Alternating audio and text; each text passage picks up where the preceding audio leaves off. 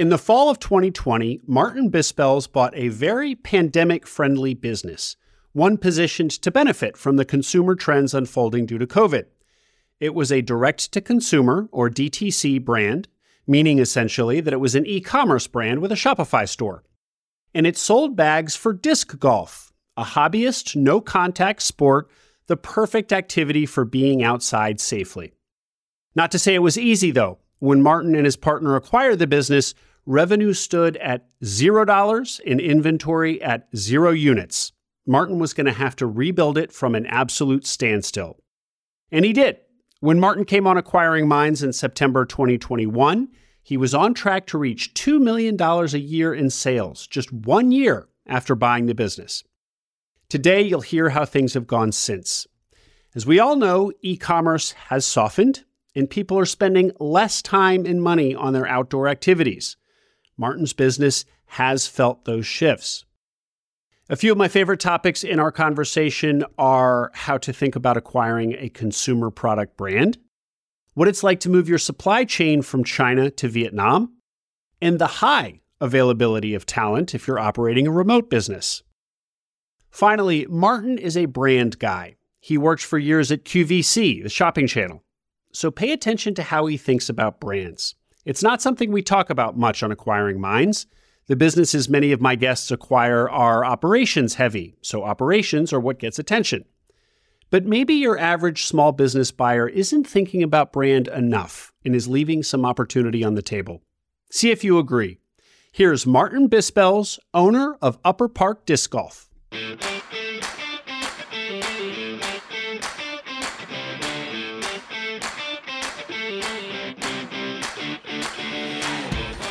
Welcome to Acquiring Minds, a podcast about buying businesses. My name is Will Smith. Acquiring an existing business is an awesome opportunity for many entrepreneurs, and on this podcast, I talk to the people who do it.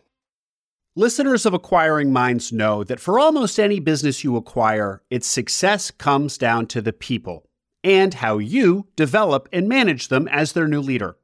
Thing is, in addition to management, there is also a lot of process and bureaucratic work when it comes to your new employees.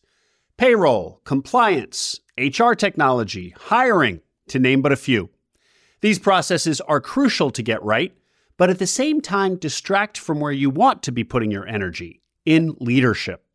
So, Aspen HR is an HR firm and PEO that takes this work off your plate and handles it with the care it demands.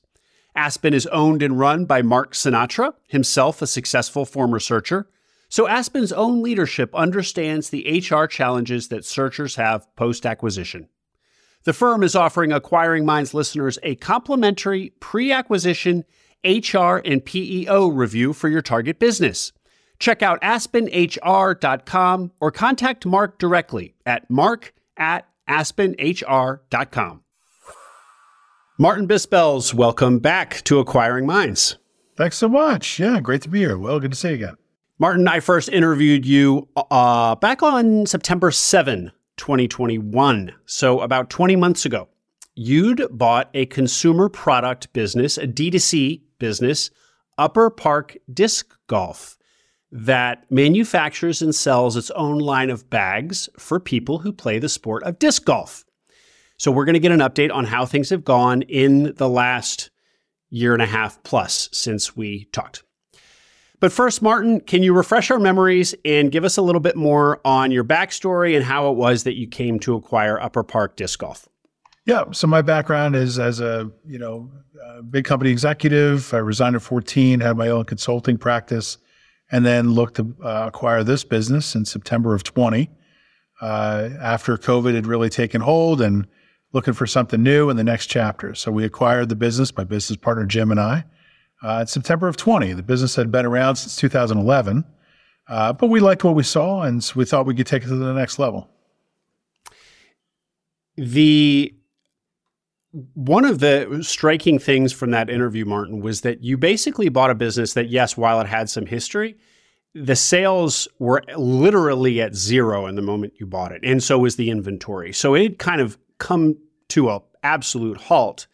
And while you saw a lot of good bones in the business, happy customers, a proven track record, solid products, a passionate founder, you were still going to kind of have to resurrect this this this business. Um, and you were well on your way to doing so when we talked in September 2021. We we literally talked the day after your one year anniversary of buying the business. um, so t- tell us, and in that moment, you were looking at revenues getting to about $2 million or over $2 million. That was your next big milestone um, in fall 2021. Can you give us a sense of where revenues are today? Yeah, so we haven't gotten quite there, but we're certainly better than we were our first year, which is good. Uh, gross revenues definitely eclipsed a million. And I think we can still get there within maybe another year or two, uh, based on you know trend and what we're doing to move the business. Mm-hmm. And in many ways, the business seemed like a very COVID friendly business. It was D2C e commerce, and it was in a sport that was an outdoor sport. And not only that, an outdoor sport where you don't necessarily have to be close to one another. Um, for for those who aren't familiar with disc golf, maybe give us five seconds or ten seconds on on what that looks like, and then and then my question will be: um, have you basically felt the slowdown in kind of COVID activities and e-commerce? Those those two things that you were probably benefiting from. Have you also felt a slowdown in? Yeah. So uh, all the things you said were true. Uh, in addition to the fact that disc golf was just exploding as a sport, it's one of the most mm. popular sports, right up there with pickleball that everybody talks about. Mm-hmm. Uh, and so, and still, even now, five new disc golf courses are going on the ground every day. So it's still growing very fast. Uh, and so we caught that wave. Um, I would say that you know we're still we're still growing, uh, but it's certainly been challenged. I think you know partly just by the economy being very bumpy. Uh, it's just inconsistent, right? You know, you, as you see a lot of e-commerce reporting uh, and trends and benchmarks and all of this, it's just very bumpy, right? Mm-hmm. There's there's still mm-hmm. strengths, you know, areas of strength, but a lot of areas that are struggling uh, for various reasons, supply chain, whatever, uh, consumer behavior, et cetera. Uh, and so we're just sort of riding that wave and we're kind of somewhere in the middle. okay. Okay. And, and what does the sport look like? Uh, you know, still growing like crazy. The professional game is certainly growing and becoming more popular. Uh, the crowd size, for example, at major events is growing. Um, more people are, are aware of it. Uh, it's still one of those things that people are either way, way into it or they're like, what are these metal baskets in the middle of the woods, you know? Mm-hmm. And so uh, there's still that sort of tipping point where people really get it and get into it. Um, uh, and so, you know, sports growing, the community is great. Uh, it's certainly changing as well uh, in a variety of ways. We sponsor over 60 players. So we're very in tune with what's kind of happening. Uh, you know, as I like to say, you know, what's the word on the course? right? Mm-hmm. And so you really understand what's happening out there as far as trends and competitors and you know player activity and so forth. Uh, so yeah, it's uh, it's still a fun place to be, a good community of people. Martin, when you talk about the business being lumpy, bumpy, that says to me kind of unpredictable, and a lot in the economy is unpredictable, uh, and particularly now. But one of the things that was really striking about our first conversation, and, and you were one of my earlier interviews, I've, I've since interviewed many dozens of people more, and it's still listening back to your interview was striking. You and your business partner were extremely methodical in planning what you would do the business after you acquired it. You had very structured plans for what it was going to look like in terms of the people you were going to hire, what you were going to hire them for, what you were going to spend, your budgeting. I think you had a three five, 10 year plan, even? How, how does that, how, how, is all of that stuff still in play or is it kind of out the window with the un- unpredictable nature of what this market is? Yeah, I, I, it's certainly still very much in play. So I, I think I mentioned I use uh, EOS, which is the Entrepreneur Operating System, mm. and as mm-hmm. part of that, uh, it's available at EOS worldwide. It's a free plug. I'm not paid by them or anything, uh, but I found it to be very helpful both with Upper Park, but also when I was consulting, uh, you know, and using it with my consulting clients. So it's a system of, you know, tools and tactics to be able to run the business. And as part of that, right, having a one year, three year, 10 year goal and plans very specifically, not just revenue, but really what the business will look like, how we will operate. And we're still very much following that. Uh, so, uh, and I find that to be very helpful uh, because when things are lumpy, right, we have days that we're like, wow, we're doing great, or weeks or months, and other where we say, oh gosh, that wasn't what we expected. Uh, you know, that is still a, a good uh, anchoring point of where, where we're going and how we're going to get there uh, specifically. So, right down to quarterly goals, knowing what are the three most important things we're going to do this quarter. Uh, and what I find in, in working with you know different businesses of all different sizes is you know half the battle is getting all of the people to row in the same direction, right? You know, people can do anything, businesses can do anything. I'm a firm believer, and I'm very optimistic when it comes to that. But yeah, everyone has to know what the plan is and be marching towards it. Otherwise, I can't tell you the number of consulting clients I've had where you walk in with the senior team and you say, okay, everybody, what, what are the three most important things you're working on right now? and, you know, they're like, and by the end of the conversation, they're like, no, what do you mean? I thought we were, you know, okay. But, but you know what? That's all opportunity because, you know, if the business is already doing okay and you can just get a little more aligned around these things, then you can really, you know, gain, gain traction and momentum, right? Mm-hmm. Uh, and so I try to do that uh, as you know, as CEO of of Upper Park, making sure everyone, our design team, our vendors, our you know, social media person, everybody understands uh, what what it is we're trying to achieve and how we're going to get there.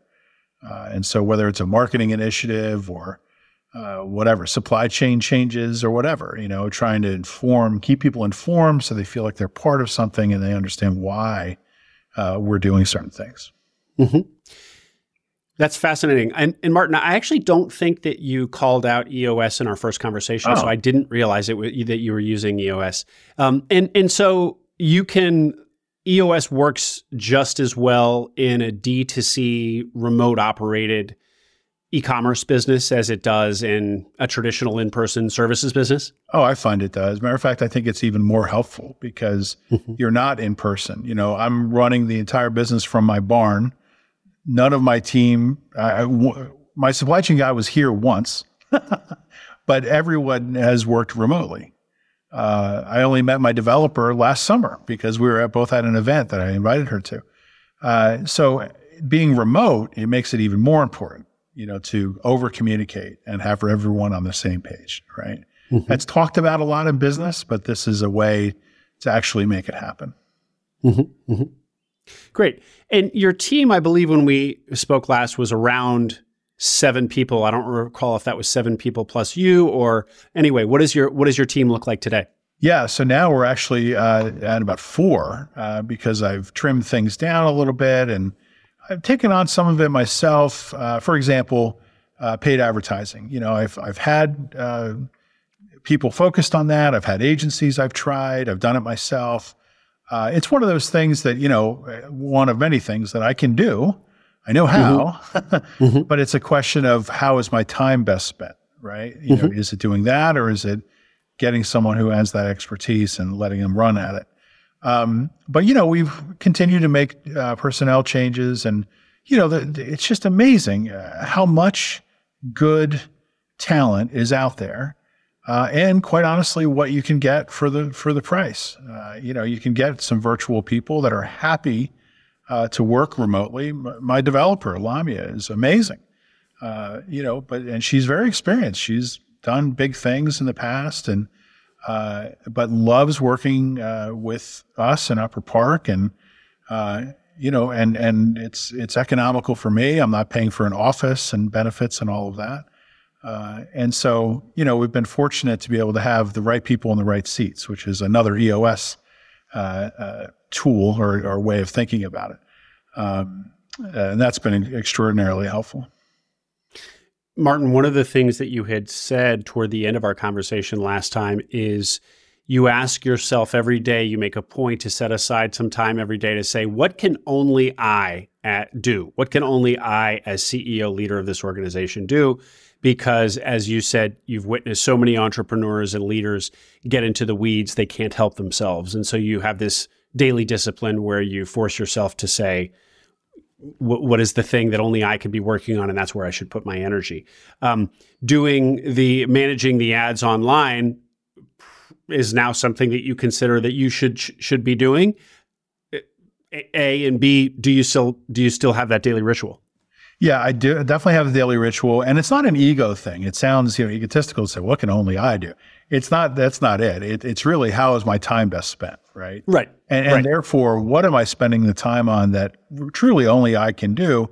The big strategic relationships, the bigger decisions, the setting of the annual goals, uh, you know, those kinds of things are are where I should be focused on, right? Mm-hmm. Uh, and then hire people that are smarter than me uh, to to do all of the all of the nits and nats of the business, right? Whether it's paid ads or social media or et cetera. Um, and then you know, I also have found, and this has been uh, something new since the last time we spoke. You know, even finding uh, people that are that are willing to help out. Uh, you know, for example, some of the player team. you know, who are people we're sponsoring, right? Because they're either pro players playing on the tournaments or they're helping out with, uh, you know, in their in their running events in their local areas and that kind of thing.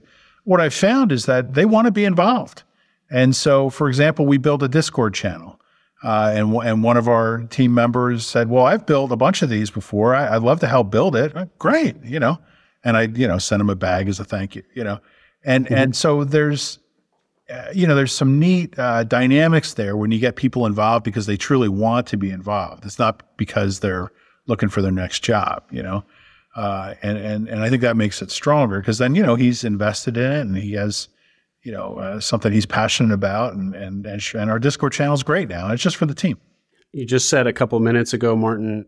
It's amazing how much good talent is out there and at a frankly reasonable price. Well, that's gonna that's gonna be uh, news to the ears of many of my listeners, uh, for whom finding people to hire is is their biggest bottleneck, their biggest challenge. Yeah.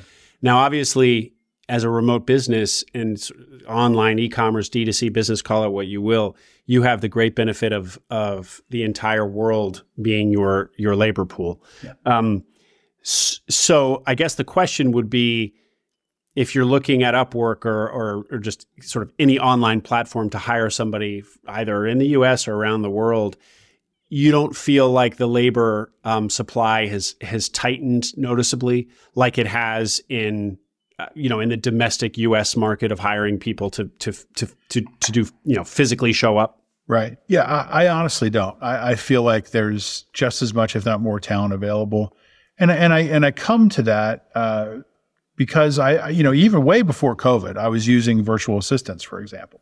So working remotely and using virtual assistants was not something I was trying to figure out, you know, in March of 2020 when everything, when the world changed.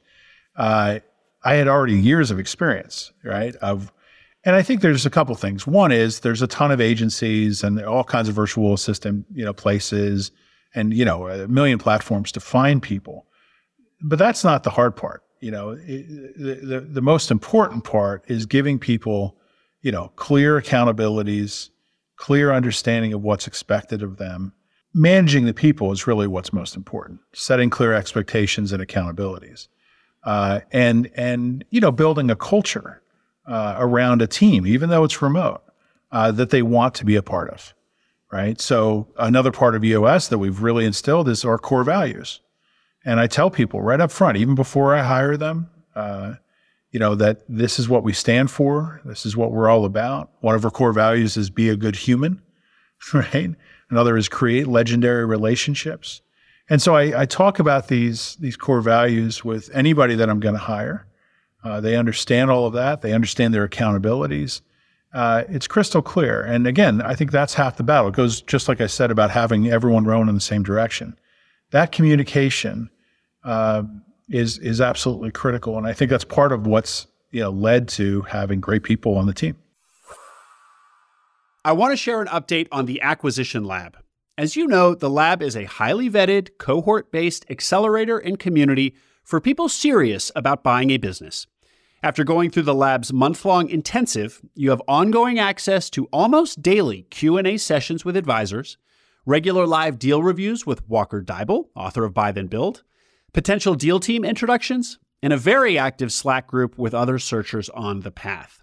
Well, the update is that the lab recently passed 60 businesses acquired and for well over $100 million in aggregate transaction value.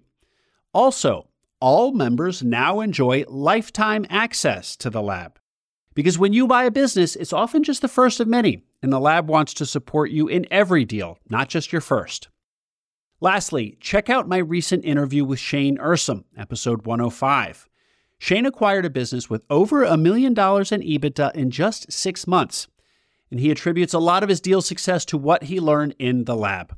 Check out acquisitionlab.com or email the lab's director, Chelsea Wood, chelsea at buythenbuild.com. Back now to some of the dynamics of the business. Um, are you all selling on Amazon?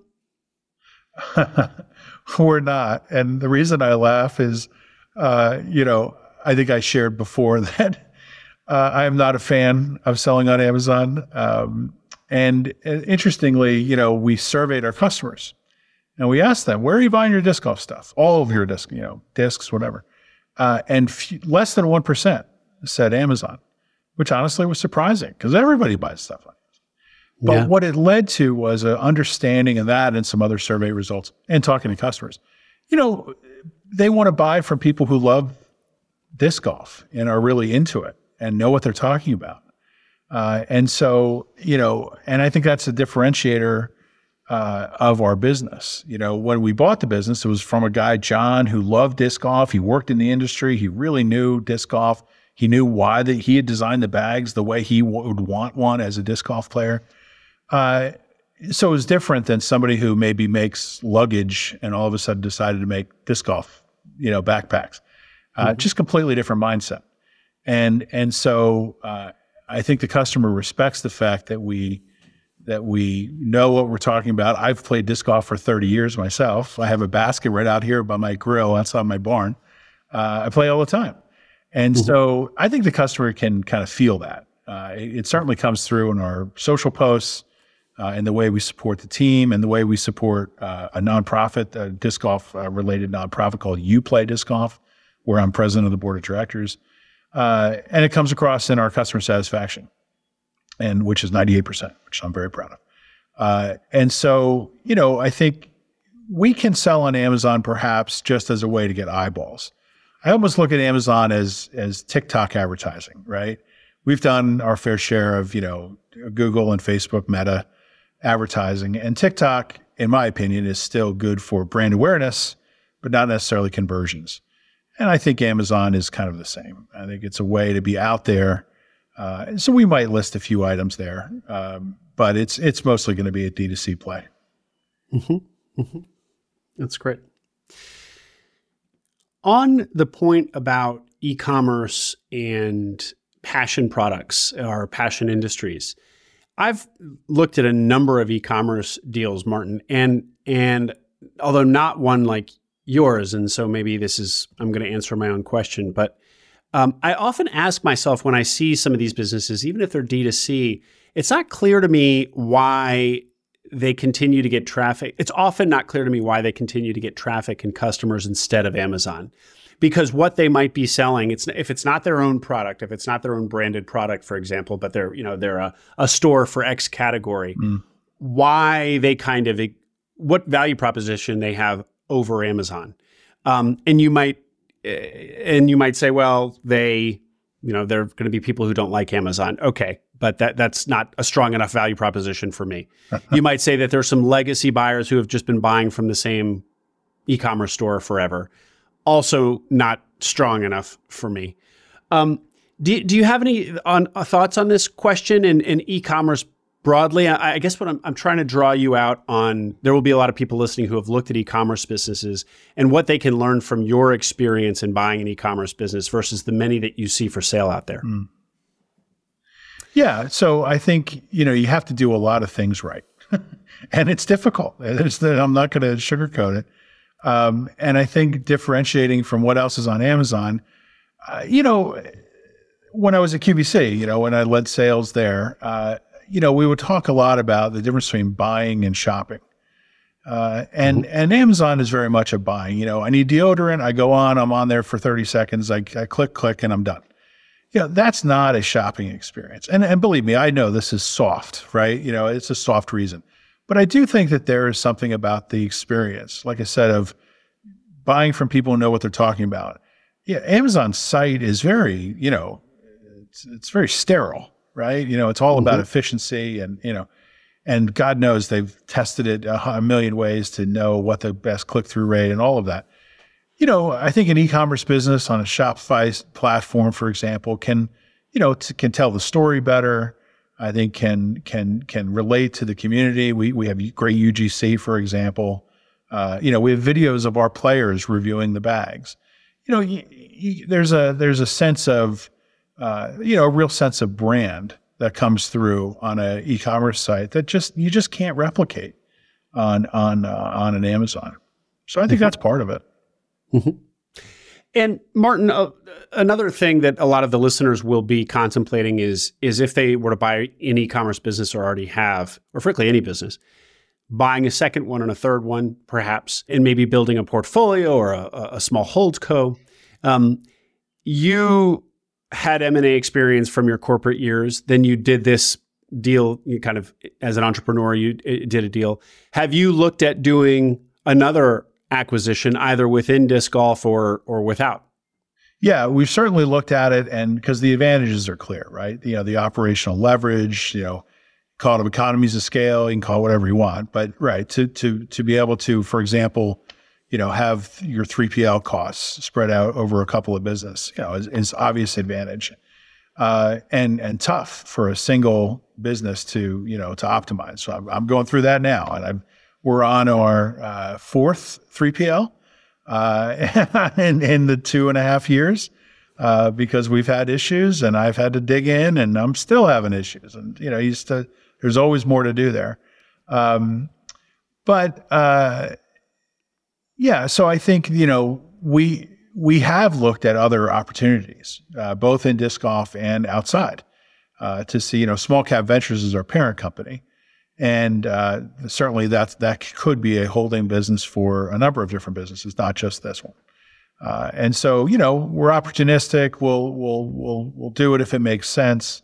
Uh, we certainly don't have, uh, you know, unlike my one, three, and ten year plan, uh, we don't have a particular target or goal for this year, a number of business or anything like that. Uh, but you know, we have looked at uh, possible adjacencies. We've also looked at the other opportunity, the other way to look at this, which is, you know, there are a number of strategics within uh, the disc golf space and the sporting goods space uh, that you know would be sort of logical partners. Uh, you know, maybe to come in on a on an equity basis. And so we've looked at that and we've had some conversations. You know, nothing imminent, but you know, there's possibilities there. And I like that because I'm a big fan of, you know, uh, if you share the pie, the pie gets bigger. You know, I really do mm-hmm. believe that. And, um, you know, the right kind of partnership that adds real value and connections, you know, could make some sense. Mm-hmm one of the reasons that I'm interested in your view there is not just because that's how my listeners are, are thinking, but also because when I kind of hear how you're describing your business, when we talked um, back in September 2021, you'd taken it from zero to approaching $2 million in revenue in a, in, in, a, in a year. And now things have gotten a little lumpier, a little flatter. And so the game has shifted perhaps from kind of high growth to operational efficiency. And there's only so much operational efficiency that you can really wring out of out of your operations. Uh, at which point, a lot of people in in in this audience will you know will will consider inorganic growth, buying another business right. as the way to to to um, to to grow either that business or a holdco.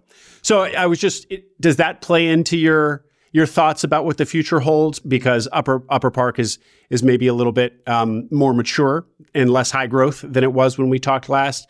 That you know, looking around for ways to grow would would necessarily include buying buying more stuff. Yeah, yeah, it certainly could, and and you know, if it's the right match and, and the right complement to the business, right, or if there's operational efficiencies because we do similar things and can share resources, absolutely and I and I look at those things, uh, but but I also look at you know what else can we add to the business, right? And what what else can we sort of bolt on? Uh, for example, we we sell disc golf bags. Uh, you know, there's a number of, we don't sell discs. It's the most obvious category. Uh, so we're actually going to be launching our line of discs here soon.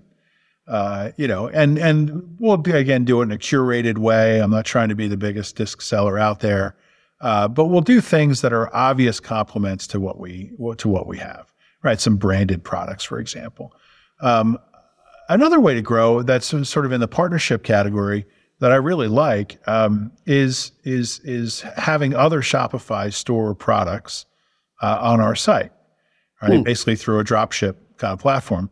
And it's funny, I you know I attended the Shopify uh, employee offsite uh, events last summer, three of them, mm-hmm. and I said to them, you know, why isn't it easier for Shopify sellers to just sell each other's products? You know, like it's a great other, idea, right? I mean, there's a, a lot of cool products out there, and companies that have neat, you know, like us, like niche, you know, innovative. Um, and and so now, of course, uh, and they said, yeah, that's you're right. Well, I don't know if it existed back then or not, but now we we've actually discovered there's an app called Carro, uh, C A R O, that uh, allows us to do just that. And there's thousands of products in their marketplace, and they the, the tech is good and they make it very easy. So we just added some apparel and some gear items. Uh, you know, as a way to broaden our assortment, right? And if you give the customers more to look at and more to shop for, it's going to bring more traffic and engagement, you know, mm-hmm. and you'll sell more bags, you know. So mm-hmm. we've been leveraging that. That's very recent. Uh, and then, so that's kind of a way to, you know, sort of get your, it, get the advantage, right, of having additional products and, and some of those efficiencies uh, without actually, you know, doing an acquisition. I want to tie this back into this distinction you made between shopping and buying, and I think it is probably self-explanatory. But but indulge us and, and give us that that that framework for thinking about those two different those two activities differently. Yeah. So you know, I, I think any kind of commodity product, you know, it's really just about price, and you don't really care what brand of deodorant you're going to use. Maybe there's some ingredients you care about, but not really. And and it's whatever's on sale, fine. That's very different from you know the kinds of products that we sell, and also that I remember you know from my days at QVC, where you know there's a story, there's a founder story, there's an origin story of how they came up with the product and how it's made and where it's sourced. And you know one of my favorites, uh, a guy that I've recently run into, is he has a honey farm in Colorado, and he has 150 hives, and he makes this amazing honey. It's called Frangiosa Farms and uh, uh, and the guy Nick is the owner, and he's just the nicest guy. And he's got the handlebar mustache, and you know, and his kids help him, you know, on the farm, and and so there's really something special about that, and feeling, you know, when I have his honey, I, I feel like there's a real connection there, uh, as opposed to just you know whatever honey is in the supermarket aisle, you know. Mm-hmm. Uh, and I think that's a real difference. I, I like those kinds of things. I like supporting businesses that I like and, and admire and respect. Um, it, I feel like my life is richer when I have those kinds of products and stories, uh, you know, in my life. Um, and I think you know the most people are the same, you know. But again, there's other times when I just I know what I want. I just you know send it to me and it'll be here tomorrow. Great. Mm-hmm, mm-hmm. so to me, that's the difference between shopping and buying. And I think okay. again, it's the power of brand, right? It's really just all comes back to building a brand, explaining your brand, living your brand values. That that's just critical. Well, at the risk of of uh, overstating this or overanalyzing it, I, I wonder if there's for for people interested in buying an e-commerce business, if there's a um, a thesis or or at least a, a criterion of, of look for D2C businesses that are what you just described, that are kind of founder owned led. The brand proposition is is is really clear and and strong, and there's kind of craftsmanship behind it. All all of the things that we associate with craft and, and quality, um, but which are frankly very lacking in the world of e-commerce because there's so much. At least it's less so now, but for years there was so much drop shipping and so much the, the Amazonification of everything and. Nearly every product category was just commoditized to death. Um, but I, I wonder if if um, that resonates with you. Kind of if if if people out there are interested in buying an e-commerce business, if it should be something like what you described, something where there's a real uh, brand there and a real founder story behind it, as opposed to something more commoditized. I think so. I mean, I, first of all, it's more fun. yeah. You know, if all you're doing is chasing price, you know, it, it's short term. It's not a lot of fun. You're under constant pressure. The margins suck, you know, and so uh, that's not a, a, fun way to to run a business. Uh, and you know, so I stay away from those things, both when I was consulting and and certainly with Upper Park. Now, you can certainly still deliver a strong value, right? You know, we're we're very tight on our operational efficiency. I've you know worked closely with the factory, our supply chain, the 3PL, everywhere to make sure the value chain is all there, so that we're offering a great value to the customer. Uh, and part of that is looking at competition and understanding where you sit, you know, your pricing versus theirs, all of that, and the product, you know, the merchandising itself. We introduced a new bag model uh, because I wanted something around that hundred dollar mark, which we didn't have. And mm-hmm. so, you know, to be a, a, player in the full range of the market possibilities, we're never going to make a twenty dollar bag, uh, but we wanted to have something more at that hundred dollar, more entry level kind of. You know, you're serious about disc golf, but you're not ready to spend two fifty, right? Uh, mm-hmm. you know, so so it goes right through to your merchandising. But yeah, looking at the criteria like we originally looked at, of you know something that's not a commodity business something that's on trend, something that uh, you know has decent uh, margins, but you can offer a, a strong value, uh, something with a, a, a, strong supply chain uh, uh, available. Uh, and we've been very fortunate there, and we've improved that substantially since we bought the business. Um, we, we, for example, we don't source in China anymore. We moved to Vietnam. that was a huge change. the 3PL changes I talked about. Um, there's been a ton of packaging. I mean, there's a ton of other things our sustainability initiatives. All of our bags are made out of recycled material now. That's a big differentiator. So, you know, a business, if I was looking for a business to buy now, I'd probably follow many of those same criteria. Uh, and, you know, uh, you know, expand on it a little bit uh, and, and probably lean even more into the brand, the founder story, et cetera. Um, mm-hmm. But yeah, I mean, you know, and the most obvious way to do that, by the way, is look at product reviews.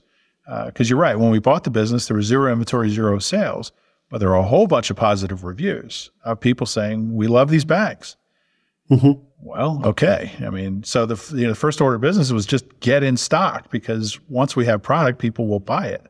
Mm-hmm. mm-hmm. and so. And how big was the list of customers when you acquired the business? I mean, you could immediately send them an email and probably start driving. Yeah. Hey, we're back in stock. You're right. I think it was about 8,000 and we've doubled that uh, in the time we've had it. Eight? It's like an 8, email 000? list of about 8,000 mm-hmm. people. Yeah. Mm-hmm. Yeah. Great. You know what we're and we're going to be wrapping up here, Martin, in a minute. But um, just a, couple more quick questions for you. Again, just to try to kind of glean what we can from the opportunity that you found in Upper Park. Uh, a later guest of mine from our conversation, Keith Linebach, bought a D2C business um, offering um, something in the automotive business. He he was had to be quiet about it. He was under non-disclosure. He had subsequently sold to PE, but um, it was kind of an attachment to vans um, that enabled people to people who were living out of their vans, you know, hashtag van life, to to to do so, you know, more comfortably. Um, so similar to yours, it was a D2C product. It was a product that had been designed by the founder, a product person. Mm-hmm. It was selling into, um, if, if, you will, a hobby community. I mean, van life people. You know, it's a way of a life, a lifestyle brand. Definitely a community there. Yeah, yeah, yeah. And people were passionate about the product, and it, it did very well. And as I said, he he sold after a short amount of time of ownership to, to private equity. Um, so I guess I guess the other thing here is if you can if you can identify communities or lifestyle brands, things that where um, people are really passionate about something, because if you have a product that they like, it probably travels quickly. There's probably a word of mouth effect there that there isn't when it comes to, as you said, deodorant or whatever other commoditized product. I'm just struck by the similarities between your the two the two products that you and, and Keith bought. Care to respond to that? Absolutely. So you know, look, the way we we buy products, most humans, is you know we we, we have an emotional connection and then we justify it, uh, and to justify the purchase. You know, we we have that. Oh wow, that's cool. And that a lot of that has to do with identity, right? Who am I as a person? How do I want to portray myself to the world? And we do that through the products we buy, right? And so, you know, the van is this embodiment of your personality and your identity, right? Um, and so, you know, uh, understanding that and and then, you know, communicating back to brand, you know, uh, communicating what it is that uh, we stand for, right, with our core values and our social media showing, you know, it's not just here's a product, buy it, or here's a product, here's a sale. It's, you know, this is what we stand for. This is how we live.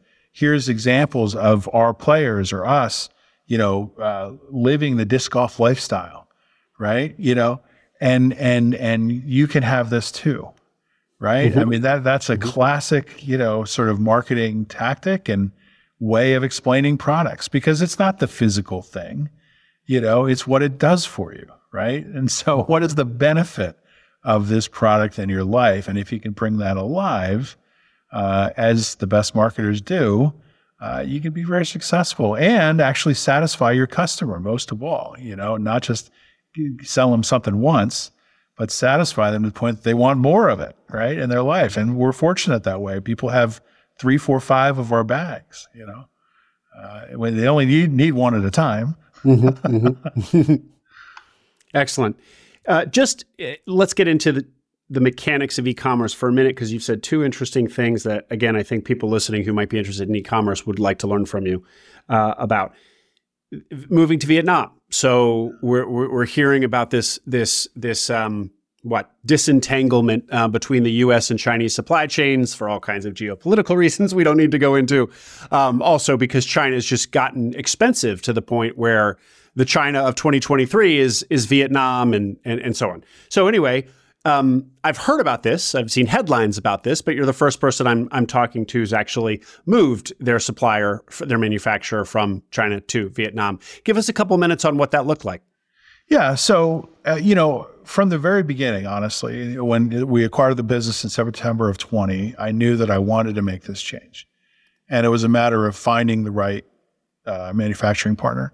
And so uh, we did that through our design team, who's wonderful connections and you know, our design team uh, is is just fantastic. They're veterans of the space, uh, and it's all about relationships and experience, right?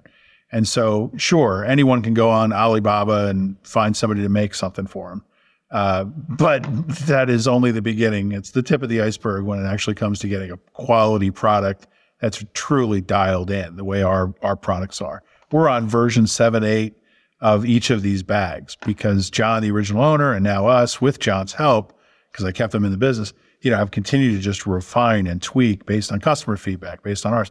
So we have all of that knowledge and and and and design specs, right, that have been developed over time. And so we often talk about original designs. It's not just that we took something and knocked knocked off somebody else. Um, but the process, you know, was a lot of uh, vetting and conversation and relationship building. Uh, and then there's the tactical part of actually getting samples and make sure they are what they're supposed to be.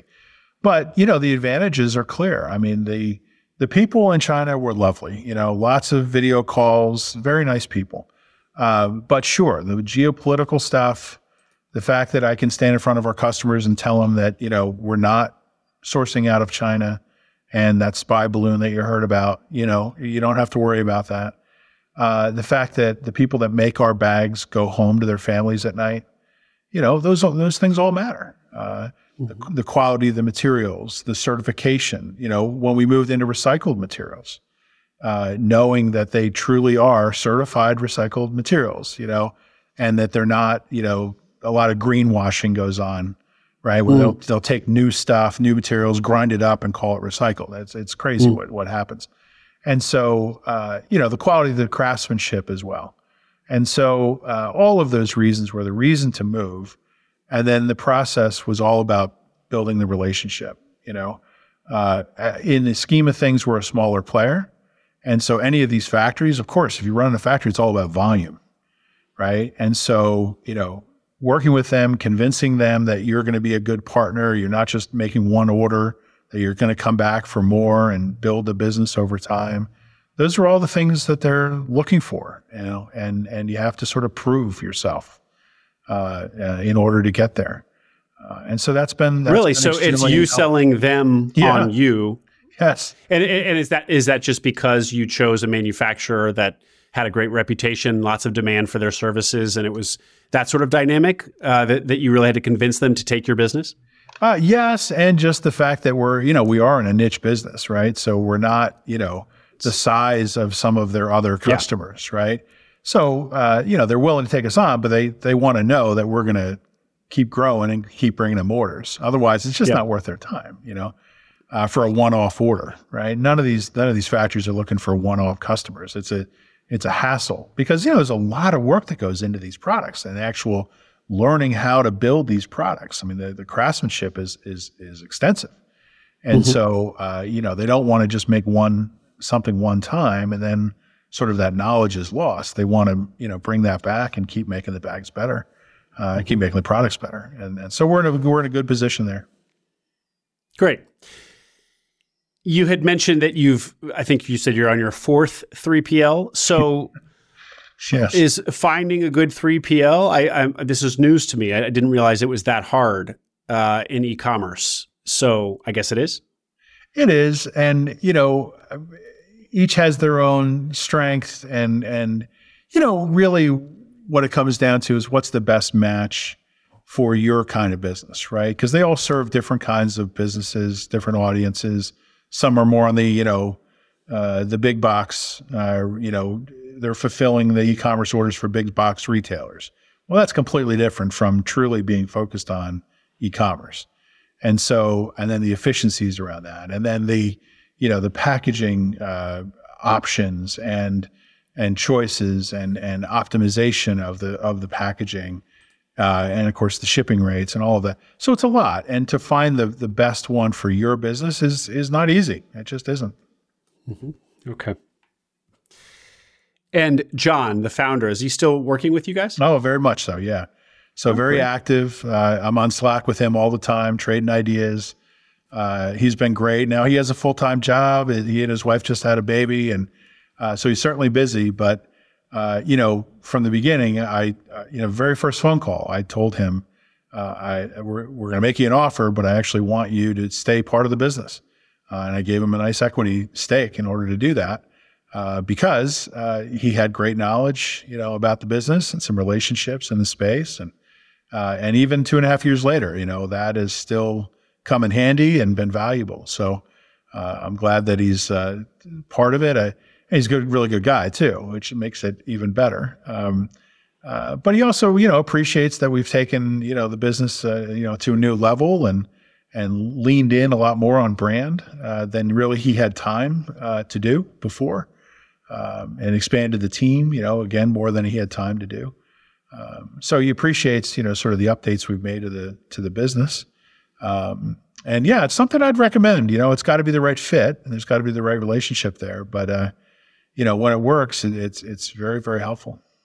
You know, it's interesting, Martin. A lot of my guests will feel, particularly first time acquisition entrepreneurs, will feel like they really want that seller owner around for as long as possible because they're insecure about you know the knowledge transfer and making sure you know that the, all of the potential um, all of the potential risk in a transition uh, y- y- having the owner there as long as possible in theory would smooth things out but then what you'll also hear is that kind of once that first transition is is past maybe the first 30 or 60 days it actually starts to feel a little I don't know, too many cooks in the kitchen, and uh, and and and and they'll and they'll be surprised at at, at finding that oh, actually, I kind of want the seller to be on their merry way. But please respond.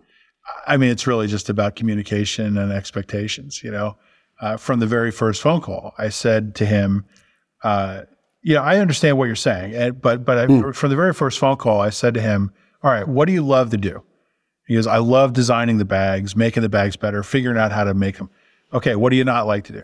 Oh God, the supply chain stuff and the customer support. And great, I'll hire people and I'll do you know the, all that other stuff. Uh, you know, you just keep focused on working with this the uh, design team and the and the factory to make the bags better and better. Great, you know, and and he was relieved, you know, he was great. Oh my God, this is a dream, you know, to to just be able to focus on t- what to him is the fun part.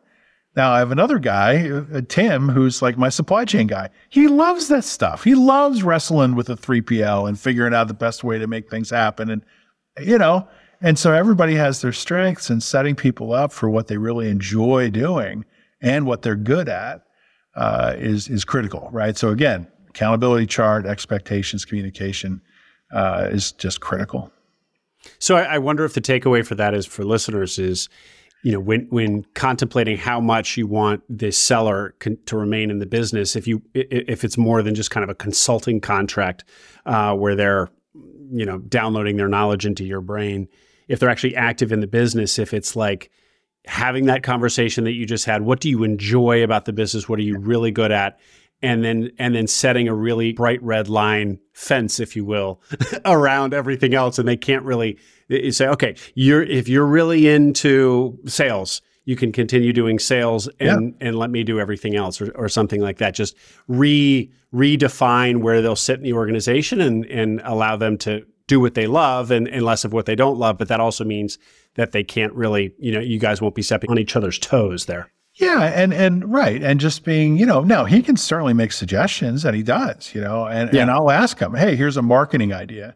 No, he's kind of a, he's a marketing guy in his other job, in his you know his other uh, position, and so mm. he certainly has marketing knowledge, and so I'll bounce ideas off of him and things like that, uh, and he'll suggest things, but but he understands the dynamic that ultimately, you know, he's going to suggest stuff, but that's not his wheelhouse, and you know, that's not what, you know, ultimately I'm going to make the decision. That's all. You know, it's just clear communication. Yeah. Mm-hmm. Martin, anything I didn't ask that you would let the listeners know about where you are and Upper Park is and the whole process? No, I think we covered it. Um, you know, I, I think just e-commerce will continue to evolve. I I still think that, you know, D2C has a place, and I think with the right brand story and the right operational efficiency, you can be very, very successful. I don't think everyone has to just give it up and say, well, we're just going to sell on Amazon. I, I, don't think that's true. And matter of fact, I think over time that's going to be less true. Uh, so I still believe in D2C and in brand and in storytelling and in the connections that you can have uh, with people through products. Uh, and so I think, you know, I, I would encourage anyone who's looking to do it uh, to to lean into those things. Uh, and and and and you know when it, when it works, it can be incredibly rewarding. Great, great note to end on. And if want, people want to get in touch with you, Martin, any questions? Is email still the your preferred way? Yeah, sure. I'm Martin at upperparkdiscgolf.com. Yeah. Great. Thanks for coming back on, Martin. It's been a great update. Appreciate your time and, and your sharing all of this with us. You bet. Well, thanks.